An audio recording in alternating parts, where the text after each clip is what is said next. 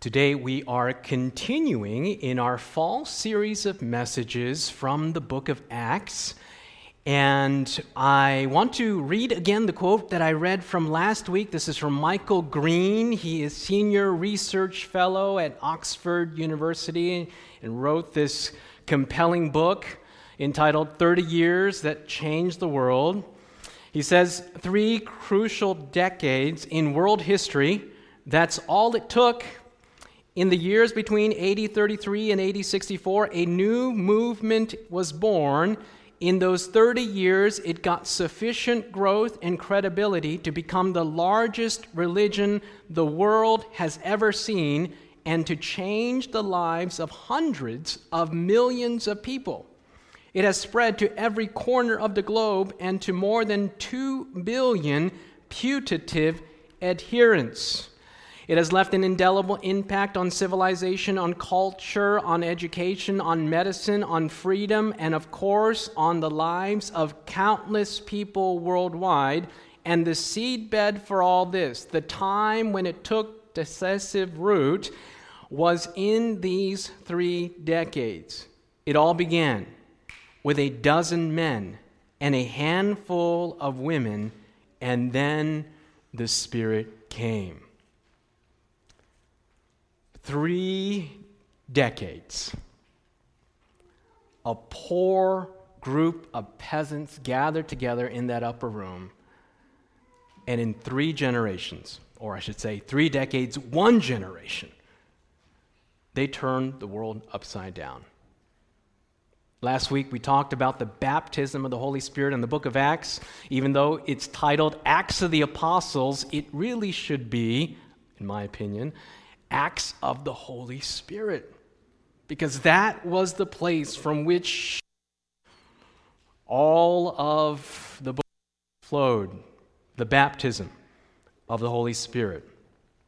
I invite you to open your Bibles to our focus this morning, Acts chapter 1, verse 12 through 14. Acts chapter 1, verses 12 through 14. And while you're turning there, I want to give you a little bit of background of what has transpired prior to this. The book of Acts begins with Jesus walking on earth after he has been raised. Jesus died on Passover. He was da- raised three days later on the wave sheaf offering. Fifty days after the wave sheaf offering is the day of Pentecost when the Holy Spirit fell. Acts chapter 1, verse 3 tells us that Jesus was walking and talking with the disciples for 40 days after he was resurrected. The Bible does not tell us the nature of all the conversations they had. It must have been something else to be there with the living, breathing Jesus who was just crucified not too uh, f- far from that moment. And Jesus gives them the promise of the Holy Spirit. He tells them that they're going to take the gospel to the entire world. And then on the 40th day, he's walking with them, and Jesus ascends into heaven. The Bible tells us in verse 12 what they do after Jesus has just ascended. They go back to Jerusalem, and we pick it up in Acts chapter 1, verse 12. Then they returned to Jerusalem from the mount called Olivet which is near Jerusalem, a Sabbath day's journey. And when they had entered, they went up into the upper room where they were staying. Peter, James, John, and Andrew, Philip, Thomas, Bartholomew, Matthew, James the son of Alphaeus, Simon the Zealot, and Judas the son of James. These all continued with one accord in prayer and supplication with the women and Mary, the mother of Jesus, with his brothers.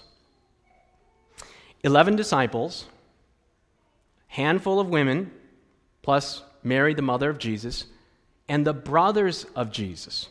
That's what the Bible tells us, are gathered in that upper room, and they gathered together to pray. The Bible tells us, and I looked this up, brushed off my seminary Greek. Oh, have mercy. And looked at the Greek word, these all continued with one accord in prayer. And I actually like the NIV in this translation. You have it there in your study guide. And by the way, in your bulletin is a study guide to help you to remember Uh, the, some of the quotations in the text from today. And so I invite you to pull it out this time as we go to our key passage for our study here this morning. If you don't have a study guide, raise your hand. We have some individuals with some extras that can get you some at this time. Don't have a study guide? Okay, great. Everyone has a study guide. So let's fill in the blanks here. Acts chapter 1, verse 14 from the NIV. The, they all joined together, and what's the word? Constantly in prayer, along with the women and Mary, the mother of Jesus, and with his brothers. In other words, this was not a prayer session where they prayed for ceremonial reasons and then said, okay, how do we divide up Jerusalem? Jesus said, we're going to take the gospel to the entire world. They prayed and then get down to business. The Bible tells us and indicates, when you look at the original language in this text, that this was a meeting, and when you read the book of Acts, it seems to indicate because when the day of Pentecost fell, or the Holy Spirit fell on the day of Pentecost, they were still in the upper room, which seems to indicate and imply that for 10 days after Jesus was ascended or had ascended, for 10 days, the disciples and these women and the brothers of Jesus, and later on it says there were 120 that were totally gathered in the upper room, they gathered in that upper room, and their primary function, even though they took care of other business, as you can see later, they picked a replacement for Judas, their primary function was to pray. And as the NIV says, to pray constantly. Now, I want us to just gather and reflect upon the implications of what is taking place.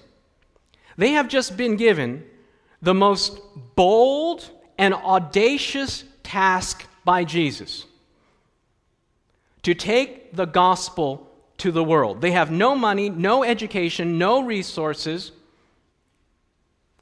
And yet, after Jesus has ascended, giving the promise of the Holy Spirit, they go back to Jerusalem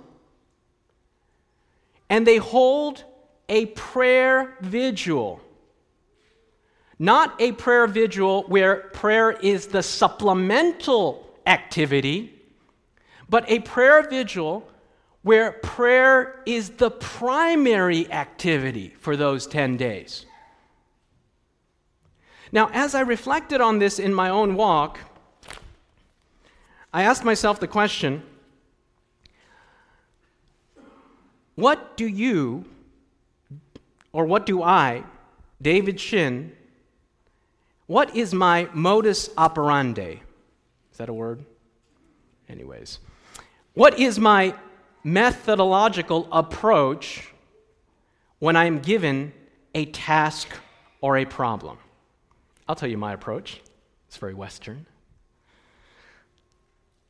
I gather together with a group of individuals. I pray, because after all, I'm a pastor, I need to pray, right? I pray for ceremonial reasons. Lord, please bless us. We're about to do this very difficult work to take the gospel to all of Anchorage. Oh, we have great tasks before us, all of Alaska. Please help us. And then, okay, and spend the majority of our time planning and strategizing and so forth, and then we do a ceremonial prayer at the end. And, and we wonder why we get the same results every time.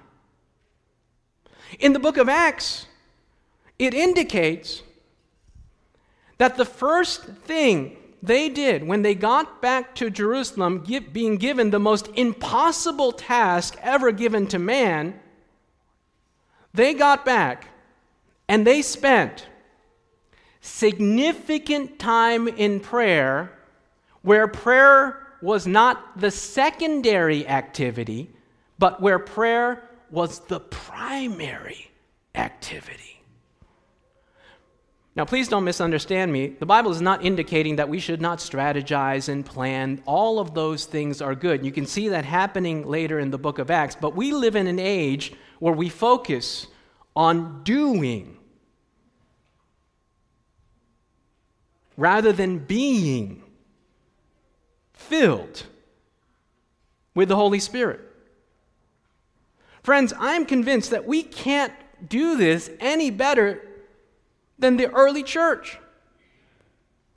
Prayer was not peripheral to the early church and the apostles, prayer was central. You think about it.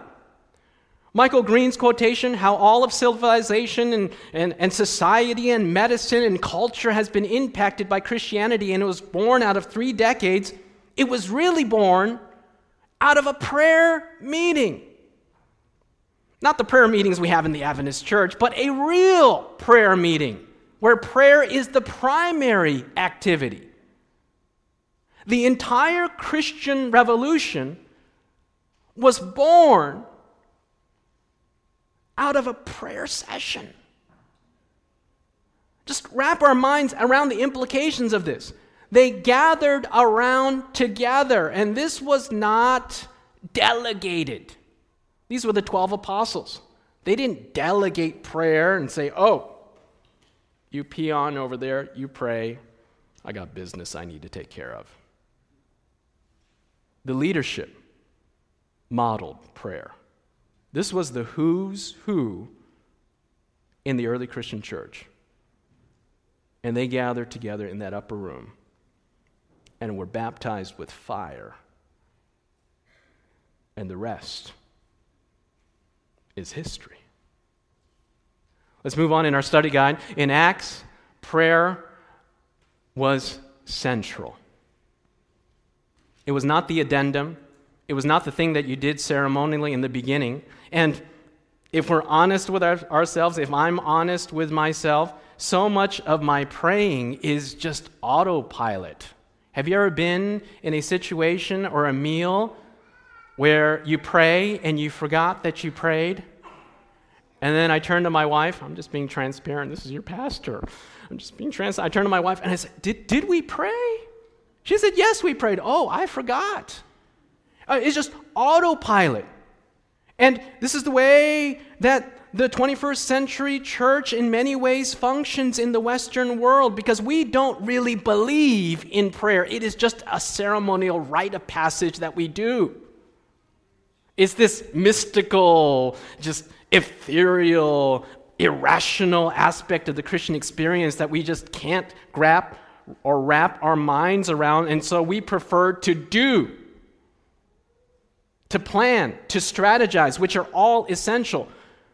But the disciples did not spend 10 days strategizing and planning, as essential as those activities are. Prayer was central. It was the primary activity in that upper room. And I would argue the early church. Moving on, prayer is mentioned 31 times in the book of Acts. 31 times. Out of 28 chapters, 20 of them, prayer is mentioned. It is implicit many more times, and moving on, prayer in the life of the apostles. In Acts chapter 6, verse 4, but we will give ourselves continually to prayer and to the ministry of the word. The context of this is there were some services of the church that were not being rendered efficiently. A certain population were not being distributed resources, and so there was an uproar in the early church. And the disciples, the apostles, made this statement they decided to delegate those services and created the position of deacons so that they could focus on their primary activities. And here it is in the book of Acts. What were their primary activities? We will give ourselves continually to what? To prayer and the ministry of the word. In other words, the function of the minister, and I'm preaching to myself, the function of the minister, one of the primary functions of the minister, is to spend significant time in prayer. That is a function of the minister, and it cannot be delegated. They delegated other responsibilities so that it would not crowd out their prayer time. A minister that says, Oh, I don't pray, is like a dentist saying that, Look, I don't do teeth. It's our function. And if I, as a minister, am so busy doing good things that I don't have time to be baptized with the Holy Spirit, I'm not performing the ministerial function.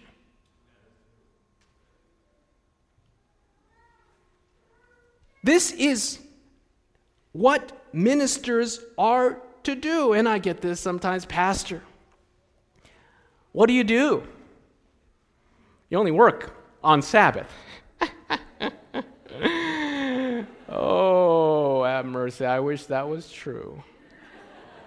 oh, this is your busiest day after all. Actually, it's not. Oh, that must be a wonderful job. One day out of seven. Just chill the rest.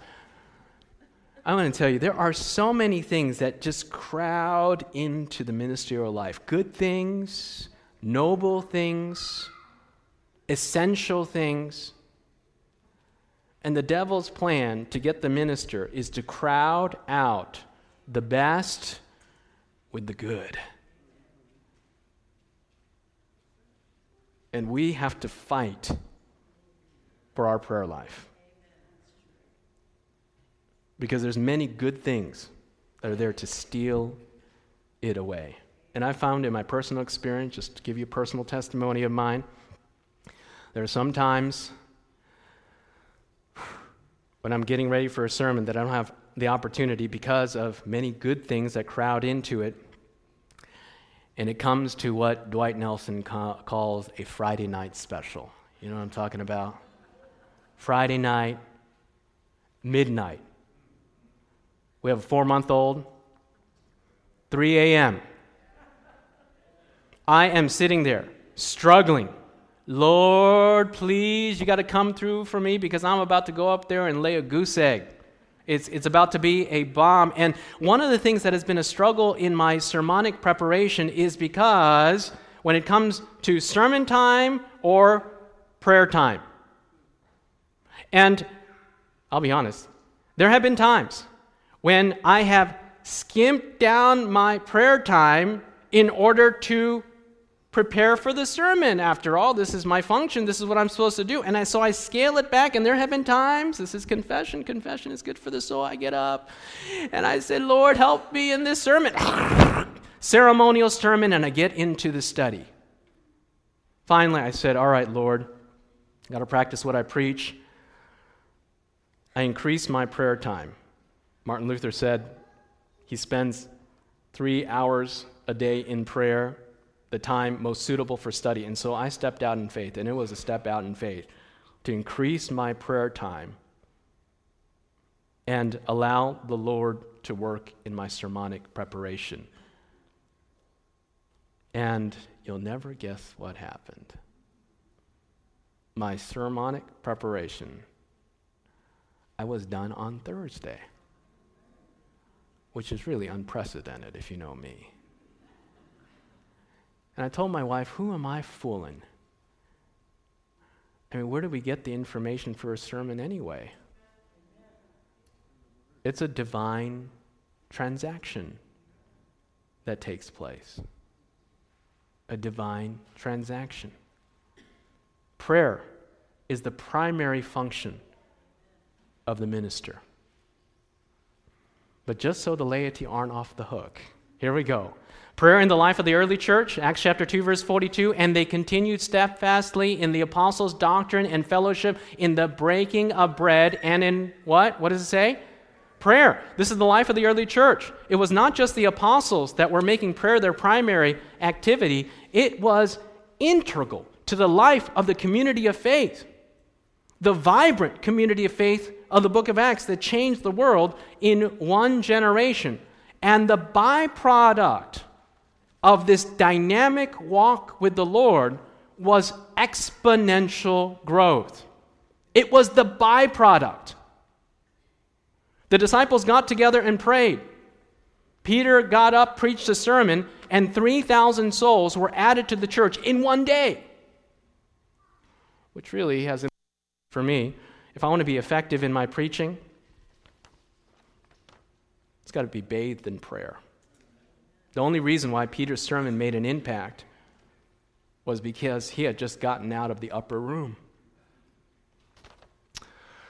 Exponential growth, let's pick this up. The early church began with 120 people, according to Acts chapter 1, verse 15. Then on the day of Pentecost, 3,000 people were added to the church in one day, Acts chapter 2, verse 41, bringing the total to 3,120. Now, it's actually more than this because the book of Acts tells us that there were souls added daily to the church. So this is a minimum of the exponential growth. Then 5,000 people were added to the church in one day in Acts chapter 4, verse 4, bringing the total to at least 8,120 souls. This is within months. Within months, the church went from 120 to over 8,000 souls. I have a book in my library from E.M. Bounds, and I was perusing it the other day. E.M. Bounds was a prayer warrior, and notice what he says. This is not a praying age. It is an age of great activity, of great movements, activity, but one in church. But one in church, the tendency is very strong to stress the seen and the material and to neglect and discount the unseen and the spiritual. Prayer is the greatest of all forces because it honors God and brings Him to active aid. Philip Henry, I'm going to go through these quotations in your study guide very quickly. Be much in secret fellowship with God. It is, sec- it is the secret trading act which enriches the Christian. Let prayer be the key of the morning and the bolt at night. The best way to fight against sin is to fight it on our knees. Christ object lessons, moving quickly on. Christ was continually receiving from God that he might communicate to us daily. How often? Daily, he received a fresh baptism of the Holy Spirit. In the early hours of the new day, the Lord awakened him from his slumbers, and his soul and his lips were anointed with grace that he might impart to others. So, this is the divine transaction. Jesus received from God daily that he might impart. Philip Henry says it is the divine trading act and the medium, the mechanism, the means through which we receive from God to give is prayer. That's how this works. So many times in ministry, I have gone out on fumes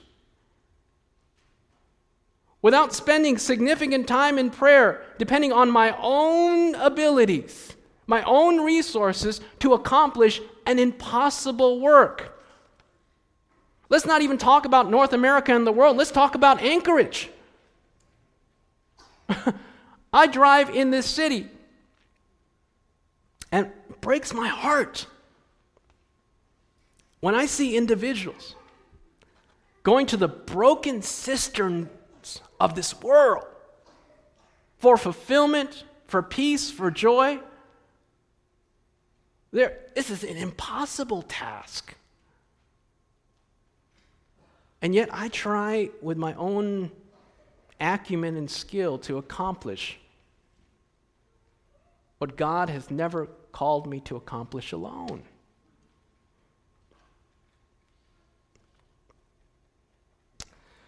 Dr. Joseph Kidder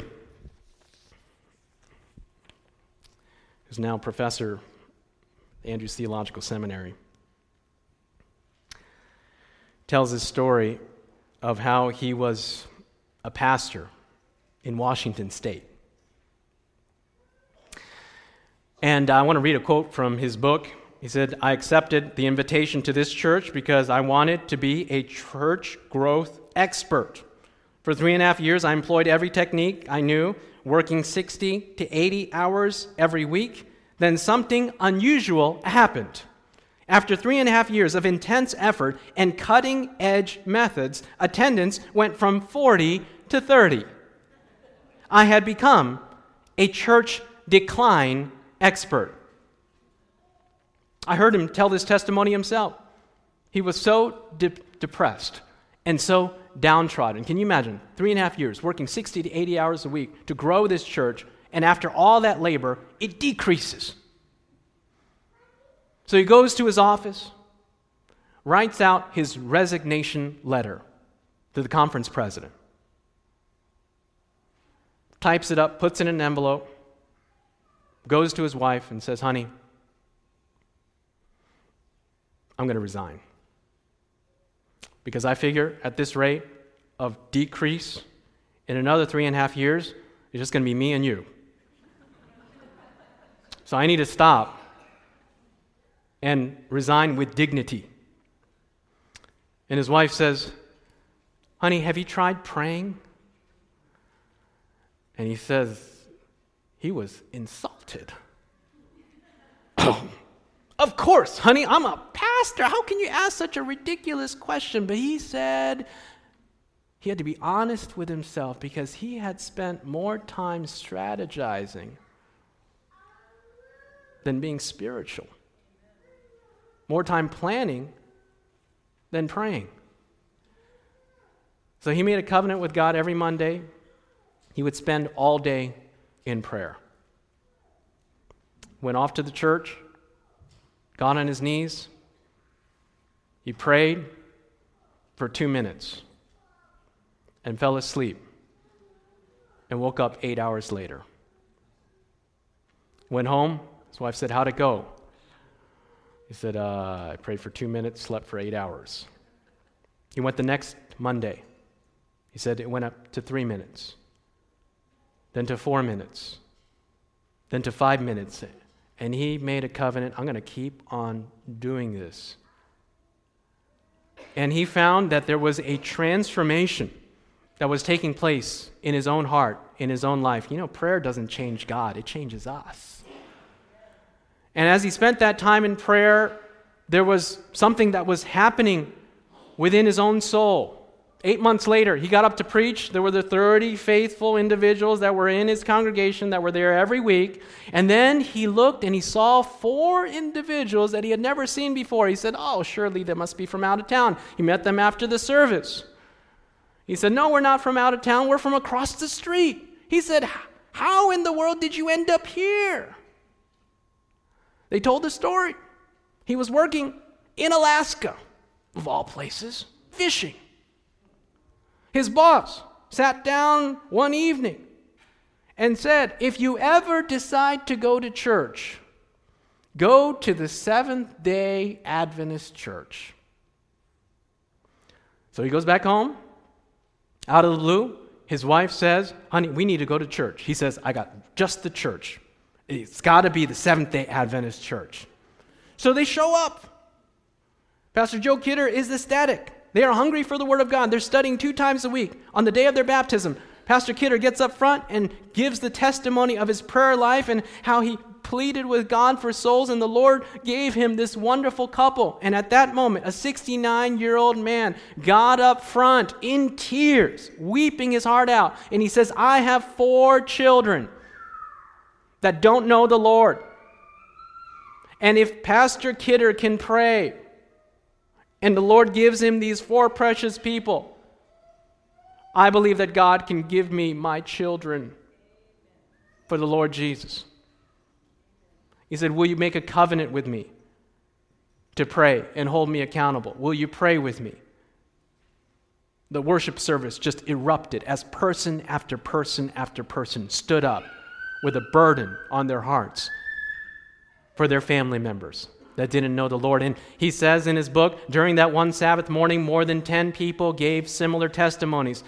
It started. It started a movement of prayer that spread like wildfire. People started pr- to pray before, during, and after church, during the week and on the weekends. They prayed individually and in groups, but always with passion. Eight years later, the church had grown from 30 defeated people to about 500 fully devoted followers of Christ, prayer changed my life, and I know that it will change yours. A testimony of a pastor that stepped out and said, Lord, please pour out your Holy Spirit. Bring revival to me and to our congregation. Martin Luther says, As it is the business of tailors to make clothes and of cobblers to mend shoes, so it is the business of Christians to pray. This is what a Christian does. It is a central part of our experience, not a peripheral part of our experience. When given the impossible task of taking the gospel to the world, the first thing that the disciples did was spend significant time in constant prayer. Moving on, Jesus' words in Matthew chapter 18, verse 19 through 20. Again, I tell you that if two of you on earth agree on anything they ask for, it will be done for them by my Father in heaven. For where two or three gather in my name, there am I with them. This is a paradigm shift as it relates to the presence of God. In the Old Testament, the presence of God was in a particular place the sanctuary, the Shekinah glory, which literally means the presence. That was where the presence of God was. Jesus says in the New Testament church, the presence of God is not going to be limited to a place. The presence of God is anywhere where two or three of his followers are gathered which means that we don't have to be in this building. We can be anywhere where two or three are gathered. There he is in the midst of them. A paradigm shift as relates to the presence of God. The Holy Spirit brings the presence of Jesus to his church, and it is anywhere and everywhere God's people gathered together. It doesn't have to be a large group, it can be two or three. Now, this is not indicating that the presence of God is not with us when we're alone. It is. However, Jesus is emphasizing that there is a special significance to when God's people gather. I would even venture to argue that there is a unique presence of a corporate gathering of God's people. So the Christian walk is both individual and communal. In a community, there is a special, unique presence that attends when two or three gathered. And I believe that this is also true for private prayer and for prayer collectively. Jesus is alluding to the notion of prayer in this passage. He's talking about asking, prayer. And he's indicating that there is something special that happens not only in private personal prayer, but when like minded individuals come together for corporate prayer, there is a unique presence that is there. I want to share with you a few quotations from the pen of inspiration. Ellen White. The promise is made on the condition that united prayers of the church are offered, and in answer to these prayers, there may be expected a power, what does it say? Greater than that which comes in answer to private prayer.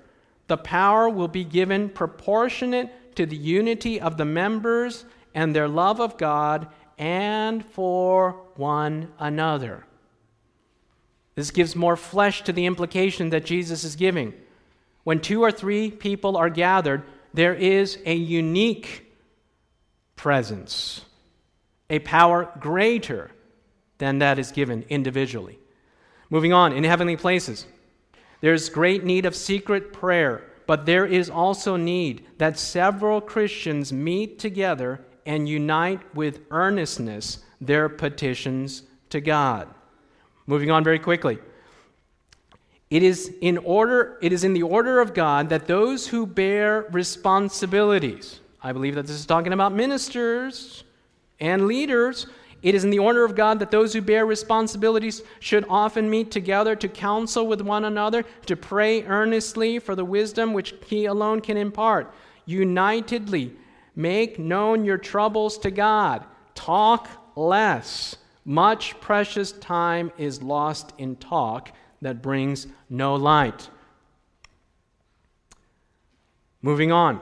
Those who meet together for prayer will receive an unction from the Holy One. There is great need of secret prayer, but there's also need of several Christians meeting together to unite with earnestness their petitions to God. Let's move on. This is the last quotation on your study guide. This is from Bridget Herman. When we read the lives of saints, we are struck by a certain large leisure which went hand in hand with remarkable effectiveness. They were never hurried. They did comparatively few things, and these not necessarily striking or important, and they troubled very little about their influence. Yet they always seemed to hit the mark. Every bit of their life be told. Their simplest actions had a distinction and an exquisiteness, exquisiteness which suggested the artist. The reason is not far to seek. Their sainthood lay in their habit of referring the smallest actions to God. They lived in God. They acted from pure love towards God. They were as free from self regard as a slavery to the good opinion of others. God saw and God rewarded. What else needed they? They possessed God and possessed themselves in God. Hence, the unalienable dignity of these meek, quiet figures that seems to produce such marvelous effects with such humble materials. This is the story of the book of Acts. The early church always seemed to hit the mark because they lived in God. God. They were bathed in prayer.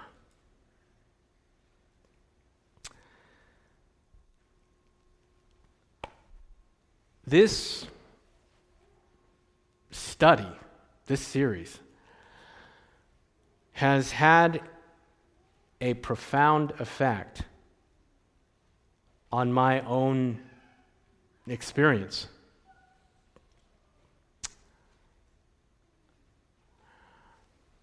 My own prayer life.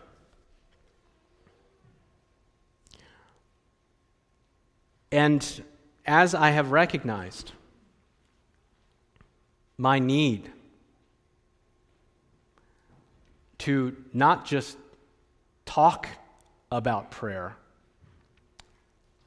but to practice this essential component of what it means not just to be a minister, but what it means to be a Christian.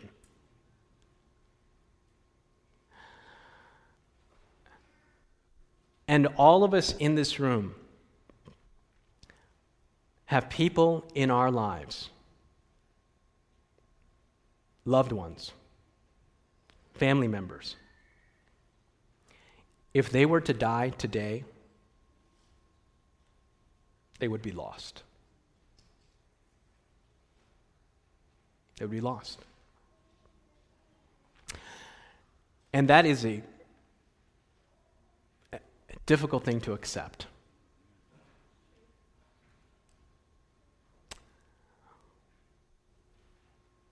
And the posture of prayer, there, there is really rules to the great controversy. One of the fundamental and foundational rules is there must be invitation or choice before intervention. God is able to intervene to a certain minimum with everybody. But to go beyond that, there has to be choice and invitation. And the power of prayer is that not only can we consent and invite God's intervention in our lives personally, but the power of intercessory prayer is that we can also invite God to intervene in the lives of other individuals. The Bible says when Jesus saw their faith, he healed the, her, uh, the paralytic. So when you pray for your son and your daughter who is apart from God, a prayer of intercession for God's intervention in their life, God is given the permission to intervene. I believe there's a controversy behind the scenes, and Satan says, Hey, hey, hey what are you doing? You, you can't do this. He didn't ask for it. She didn't ask for it. And Jesus says, The Lord rebuke you. He didn't ask for it, but his mother asked for it.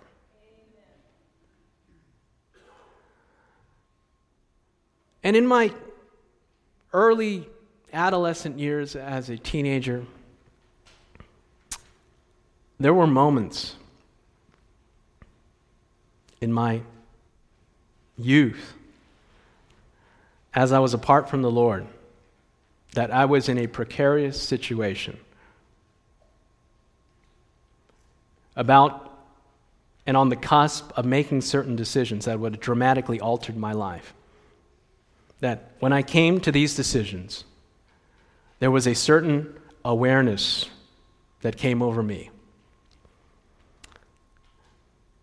And the recognition that my parents were praying for me.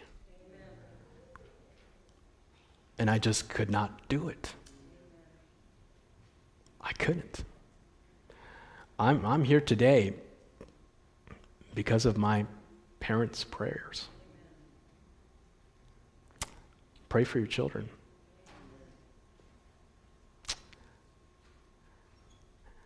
Friends, I believe that here at the Hillside O'Malley Church, that if individually and collectively we covenant together to pray for the salvation of our loved ones and for the revival of our corporate body in Christ. That God will pour out His Spirit. And we will see Anchorage, Alaska, turned upside down for the Lord's glory. Amen? Let's pray. Our Father in heaven, uh, Lord, we we come to you today with the recognition, as in that parable, that I have nothing. And that's why we knock, we ask, we ask for your power, your intervention in our lives. And Lord, we come to you individually and corporately, asking so that we could give. Lord, there are individuals in our lives who are living apart from you. And we pray that you would create in us a desire today, a hungering and thirsting to spend time praying for our loved ones to be in the kingdom. Father, we pray for individual as well as corporate revival. Bless us, we pray. For we ask these things in Jesus' name. This media was brought to you by Audioverse, a website dedicated to spreading God's Word through free sermon audio and much more. If you would like to know more about Audioverse, or if you would like to listen to more sermons, please visit www.audioverse.org.